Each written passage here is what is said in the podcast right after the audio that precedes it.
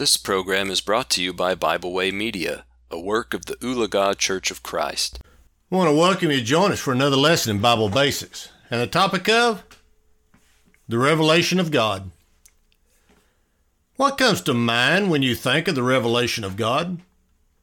Perhaps when you hear the term revelation, your mind immediately runs to the 22 chapter book that bears that name. Maybe you picture some mysterious encounter you read about in Scripture. Indeed, God made his presence known in a number of ways throughout the Bible. He revealed himself as a flame of fire in the midst of a bush, Exodus 3, verse 2. He manifested himself in the form of a dark cloud in Exodus 19, 9, or 1 Kings 8, 10 through 11 a still small voice was used in 1 Kings 19 and 12, and then in visions in Genesis 15 and Isaiah 6. Most importantly, God has revealed himself through the person of Jesus. In John chapter 1, verse 14, we are reminded that the Word became flesh and dwelt among us, and we beheld His glory. The glory is the only begotten of the Father.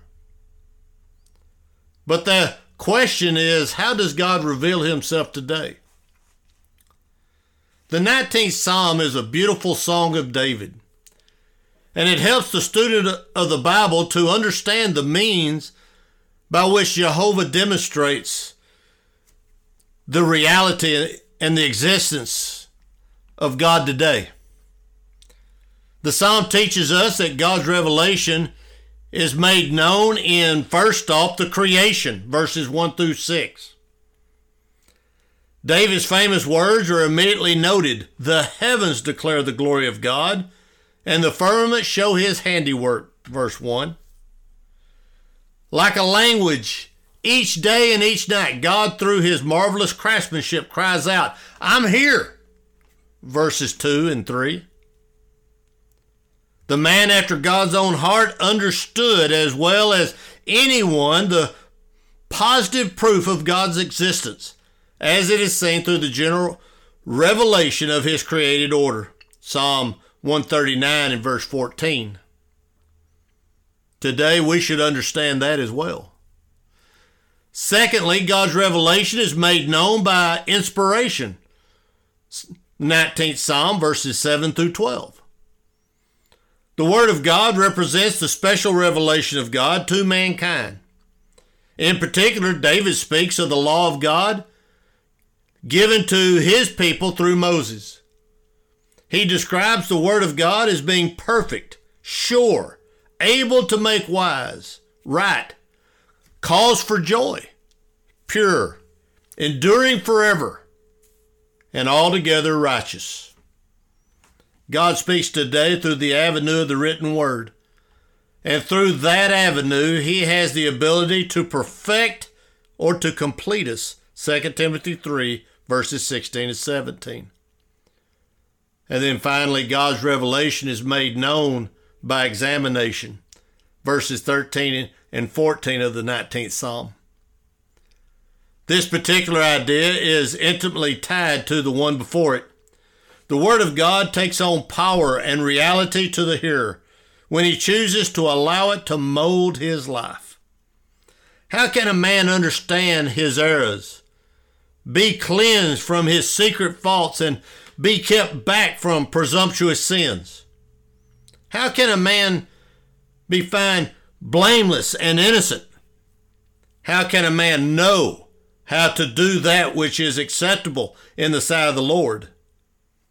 Again, he goes to the Word of God. He reads, he reflects, he meditates, and he ponders.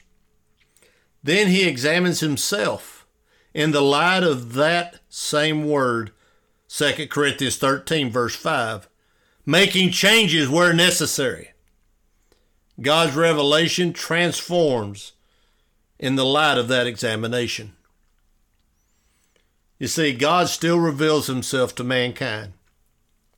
Every time the sun rises or sets, God's power is proclaimed.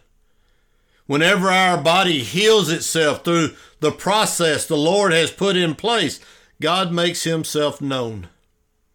Whenever the scriptures are read and studied, God's voice booms with power.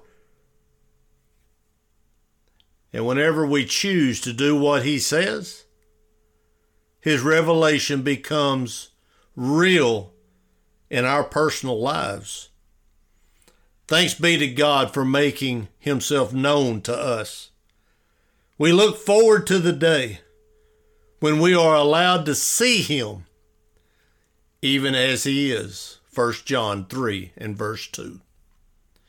We want to thank you for joining us in our study this morning. We hope to see you again next week for another lesson in Bible Basics. We hope you enjoyed this program. We encourage you to subscribe to our podcast on Pandora, Spotify, or Podbean. Thanks for listening.